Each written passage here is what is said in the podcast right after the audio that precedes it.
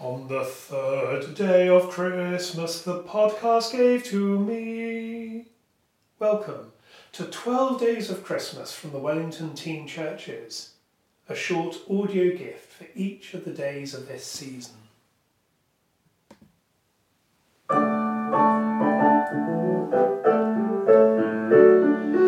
Joy to the world, the Lord is come. Let earth receive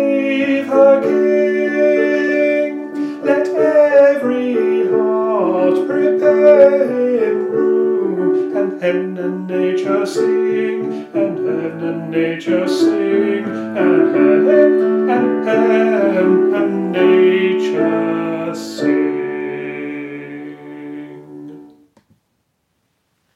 Christmas, a poem by John Betjeman.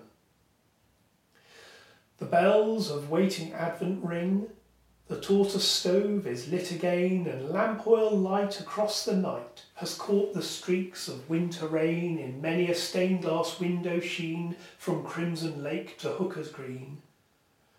The holly in the windy hedge and round the manor house the yew will soon be stripped to deck the ledge, the altar, font, and arch and pew, so that the villagers can say, The church looks nice on Christmas Day. Provincial public houses blaze, corporation tramcars clang.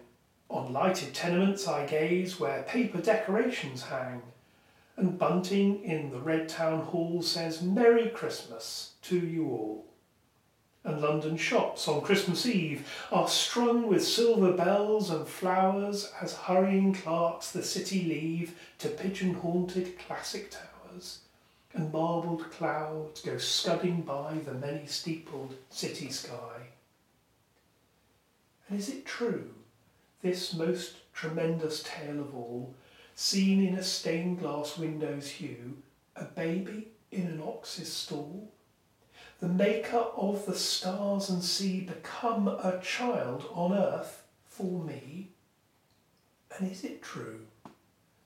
For if it is, no loving fingers tying strings around those tissued fripperies, the sweet and silly Christmas things, bath salts and inexpensive scent and hideous tie so kindly meant, no love that in a family dwells, no carolling in frosty air, nor all the steeple shaking bells can with this single truth compare that God was man in Palestine lives today in bread and wine. Let us pray. Almighty God, who wonderfully created us in your own image, and yet more wonderfully restored us through your Son Jesus Christ grant that as he came to share in our humanity, so we may share the life of his divinity. Through Jesus Christ our Lord.